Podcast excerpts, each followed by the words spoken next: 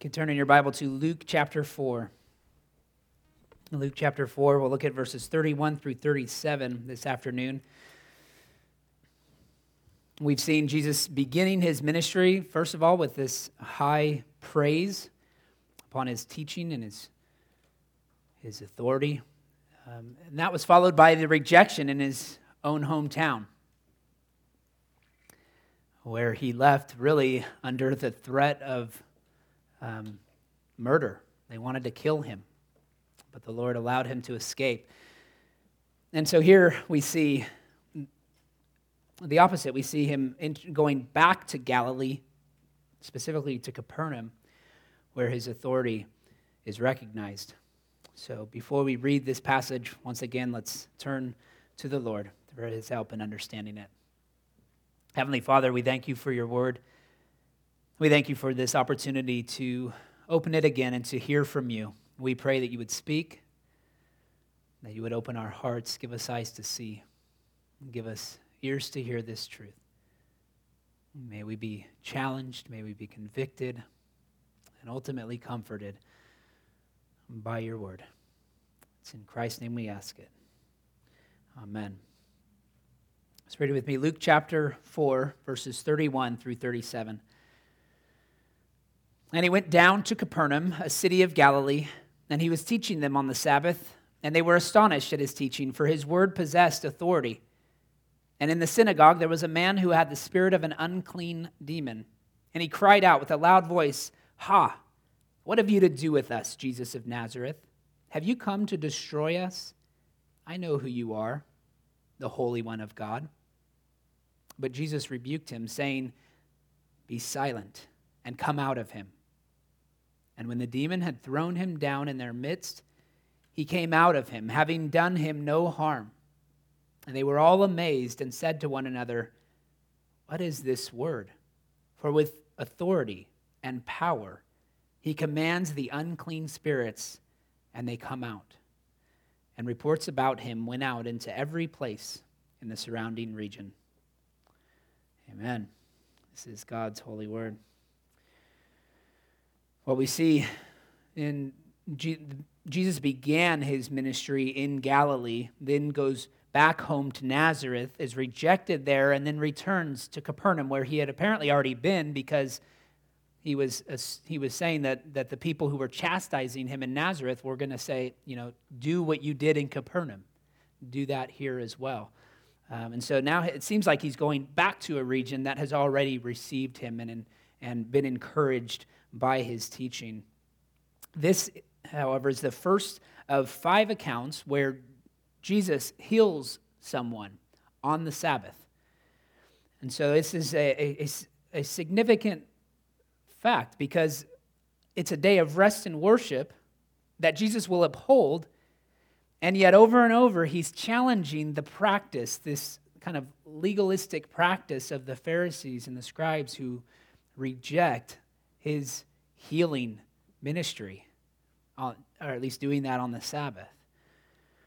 And so, as he, for Jesus, though, the Sabbath was a day of great acts of mercy and compassion. And it's radically different from the religious norm of the day. Now, when we picture authority today, we actually looked at that this, this morning as well from Titus. Um, this this idea that there's a modern disdain for authority, kind of a, a chastisement of, of leadership or of a, any kind of hierarchy in place. And it's often attached to abuses, right? There's stories of people in leadership who abuse their power, and those are highlighted all the time in the news, right? They want to make fun of those who are disgraced. They want to, to encourage the disgrace of authority figures in culture so that there can be less of a hierarchy, more of an even playing field, and yet we see that we really need to recover a picture of Christ like authority, a kind of authority that is filled with compassion, that uses power in a way that builds others up and points them ultimately to Christ. So Jesus taught with authority. That's the first thing we see here in verses 31 and 32. And he went down to Capernaum, a city of Galilee, and he was teaching them on the Sabbath, and they were astonished at his teaching, for his word possessed authority. Once again, he goes into the synagogues, it would seem, and he's teaching on the Sabbath. Having been rejected in Nazareth, he doesn't change his plan. He doesn't say, well, okay, I guess that, that approach isn't working anymore, so let's try something different. Let's be creative. Let's see what, what the culture wants to hear. Let's maybe do a survey or, or consider uh, what, what successful businesses are telling us about reaching the lost today. Oh, he continues to preach the word. And so, once again, Jesus is on this roller coaster where he's experienced acceptance following rejection. Here in Capernaum, they are amazed. Specifically, amazed by his authoritative teaching. The fact that he teaches in a unique way, teaches as one with authority. Um, there were teachers, they had rabbis, they had people who taught them all the time in the synagogues. But something was different about the way Jesus taught. He didn't rely upon tradition, he didn't quote others, he quoted scripture. And then he gave his interpretation of it. Right? He spoke on his own authority to the people rather than relying upon tradition. Hughes, or uh, Kent Hughes, gives this story of Harry Ironside. He said, Once Harry Ironside was greeted by a visitor who said he had enjoyed the service, although he did not think Ironside was a great preacher. Ironside replied, I know I'm not a great preacher, but what was it about my preaching that brought you to that conclusion? The man answered, I understood everything you said. so he spoke so plainly in his understanding of God's word that the man could follow it. And that was what was challenging because as you sit under the preaching of God's word, it is convicting, it is challenging. Right? So Jesus continues to speak with this plain authority, bringing people under awe and amazement. And that same spirit that empowered him fills believers today as we read his word. That same sense of awe, that same sense of amazement can happen to us as well. The Holy Spirit actively communicates the benefits. Have you experienced that? Have you gone through periods and times of, of where you just feel like meditating upon a particular passage or a particular verse, even memorizing it, and, and not just speaking it out of, out of routine or but actually thinking about what you're saying, thinking about what it is that you're, you're reading and just being overwhelmed by that. You know, I think it's easy to, to just get sort of caught up in a, in a routine of, of checking off the, the task of reading God's Word, or even falling into a pattern of not reading it, right? Only opening it when we come to church. But if the Holy Spirit is actively communicating the benefits of our salvation through His Word, then all the more we should be meditating upon it throughout the day. Right? Not only opening it and reading it, but using it in our conversation, using it in our prayers, allowing the word to kind of guide our prayers to Him, the things that we say. So, how you respond to Jesus' authority really is reflected in how we respond to His word, how we receive it the level of respect we, we have for his word? Do we submit to it? Right? If we're not submitting to it, then we're in danger of being rebuked by that same Lord. And that's what happens here. We see the power of Jesus in his rebuke in verses 33 through 35, specifically with an unclean demon. There's this demon possessed man within the synagogue Notice that. He's the demon's not missing a chance to gather with the saints, not missing an opportunity to stir up strife in the community of the saints. So this demon possessed man seems to have know who Jesus is. Verse 33 in the, in the synagogue, there was a man who had the spirit of an unclean demon, and he cried out with a loud voice, Ha. And we don't actually know how to interpret that. oh, ha. Uh, we don't, there's, there's, it's just an exclamation. He, he just shouts out. Then it's followed by this What have you to do with us, Jesus of Nazareth? Have you come to destroy us? I know who you are, the Holy One of God. And oftentimes we read this with a negative connotation, right? We, we hear that it's a demon possessed man, and so we put on that voice, that sound of, um, you know, the exorcist or something, and, and we, we start to hear it in that, that demonic sound that we associate with it. But in fact, it would seem unlikely that it was such so scary to hear. Um, but it was at this point controlling this man and speaking through him and saying, What have you to do with us? It, in fact, um, Calvin argues that the demonic, the, the demon, sought to stir up doubt about Jesus in the way that he's communicating him because he says, I know who you are. Right? You're the Holy One of God. And he speaks of his power and his authority to cast them out or to destroy them. So he's sort of acknowledging who he is and the power that he has and the fear that it strikes within the demon. And so Calvin thinks that he's trying to stir up doubt in the hearers of the congregation, right? Who, who hear this man speaking and say, well, if he's associated with that demoniac, then he's not for us, he's against us, and, and that they would turn. And in fact, you do see something of that argument given in Matthew chapter 12. In, in uh, Matthew 12, verse 24, you have another unclean spirit. Actually, go, we go back to um, Matthew 12. Sorry. 22 that a demon oppressed man who was blind and mute was brought to him, and he healed him so that the man spoke and saw. And all the people were amazed and said, Can this be the son of David? But when the Pharisees heard it, they said, It's only by Beelzebul, the prince of demons, that this man casts out demons. So, it would seem that Calvin's onto something here. The idea that, that he's, he's trying to associate himself with Jesus so that the people would then distrust the one that they were amazed by. Right? That they would associate him with demons, and, and then he would become this prince of demons, Beelzebul.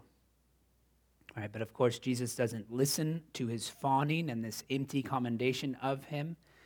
And in fact, the demon throws the man down. In Mark, the parallel passage in Mark chapter 1, verse 26, talks about him convulsing the man. And it would seem that the, the demon, as he's exiting, the man is trying to cause harm. And so Luke indicates very clearly that he was unsuccessful in hurting him, that he was okay. But Jesus rebuked him, saying, Be silent and come out of him. And when the demon had thrown him down in their midst, he came out of him, having done him no harm. And so, this demon possession it's a question that we come across really when we read the Gospels. And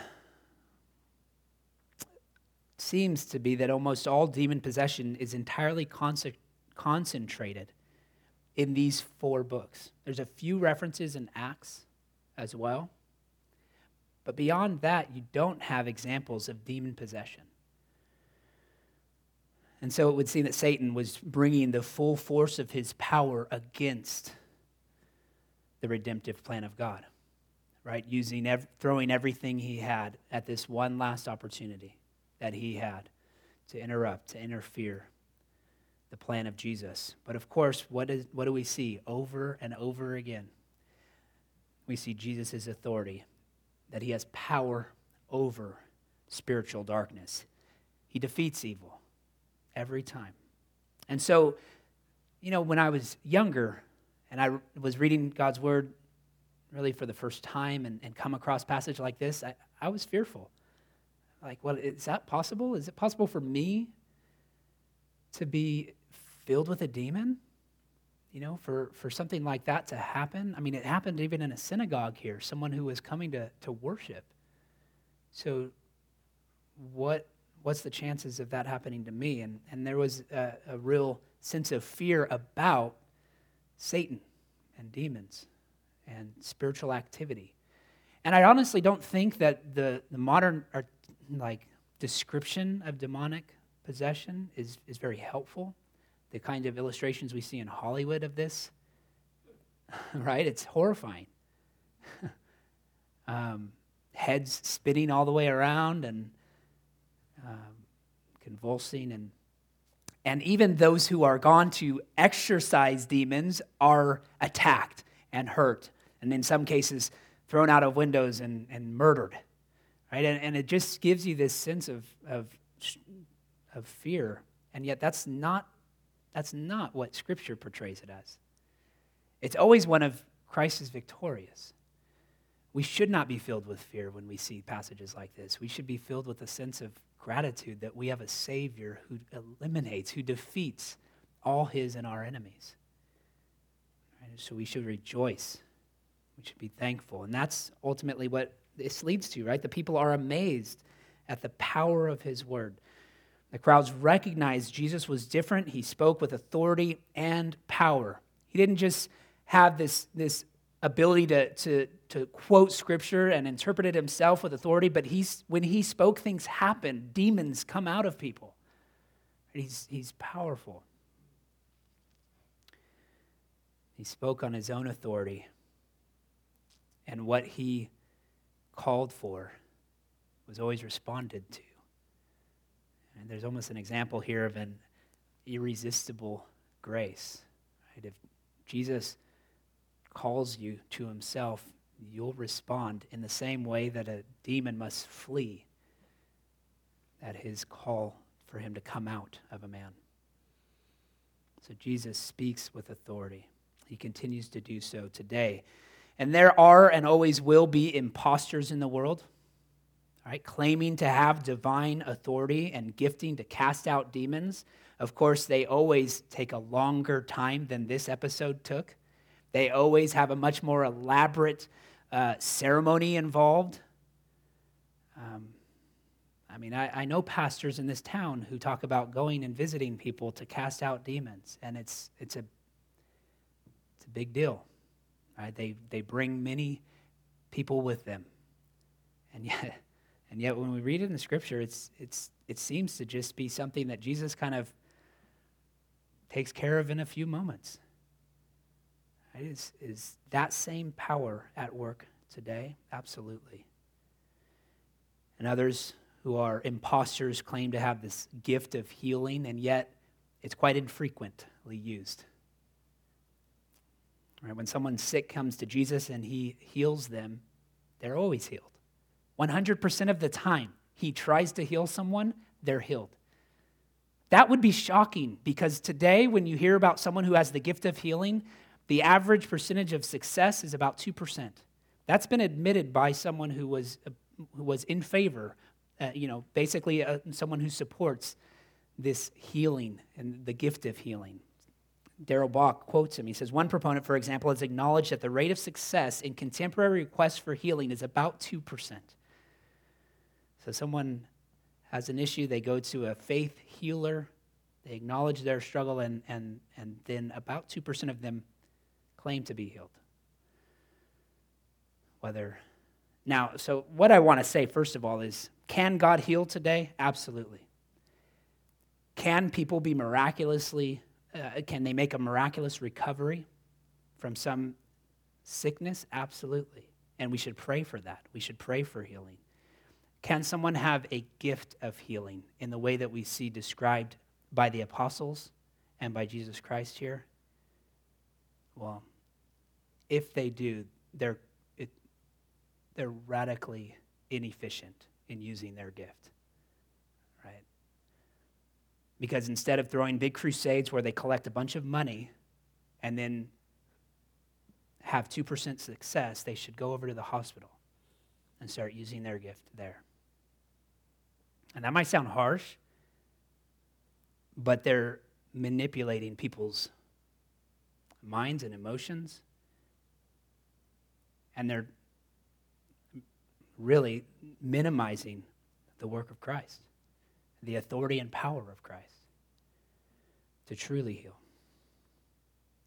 So here's the thing you're not called to do what Jesus did in this case. You're just not. In fact, you can't. You can't. You can't just tell a demon what to do. Uh, you can agree with the crowd that Jesus spoke with authority and power. You can trust in him to do the work of healing. And there is a real sense of spiritual warfare that's taking place. So don't hear me minimizing that. Right? I do think Satan continues to, to through his demons, um, drive division to the body of Christ, to deceive, to manipulate. Unfortunately, oftentimes it's successful. Right? The question for us is do we submit to Jesus' authority? Right? Do we trust in him? Do we rely upon him? Because Christ brings freedom to those who are in bondage to sin. So, do we submit to him? And do, do we experience that everlasting peace that comes from doing so? So, just a summary here Jesus taught with authority, he rebuked with power, and the people ultimately were amazed. So, the way we respond to his authority obviously must be more than it's, it must be more knowledgeable than the crowd responded. It also must be more sincere than the demons. Demons seem to know an awful lot, but they don't trust him. And it's because of Jesus Christ. It's because the fact that he has authority and power over, over every physical and spiritual realm. We can trust him to fulfill his promises to save us. That's why we can trust his word. That's why we can open it and believe it and meditate upon it. So rather than living in fear of our own spiritual enemies, let us place our hope and trust in the one who defeated them fully and finally in his life and death. And then let our knowledge of Christ and our submission to him bear out the fruit of compassion that he showed to those who are in desperate need of healing. Let's pray. Heavenly Father, we thank you for this reminder of Christ's love for his church. The way he cares for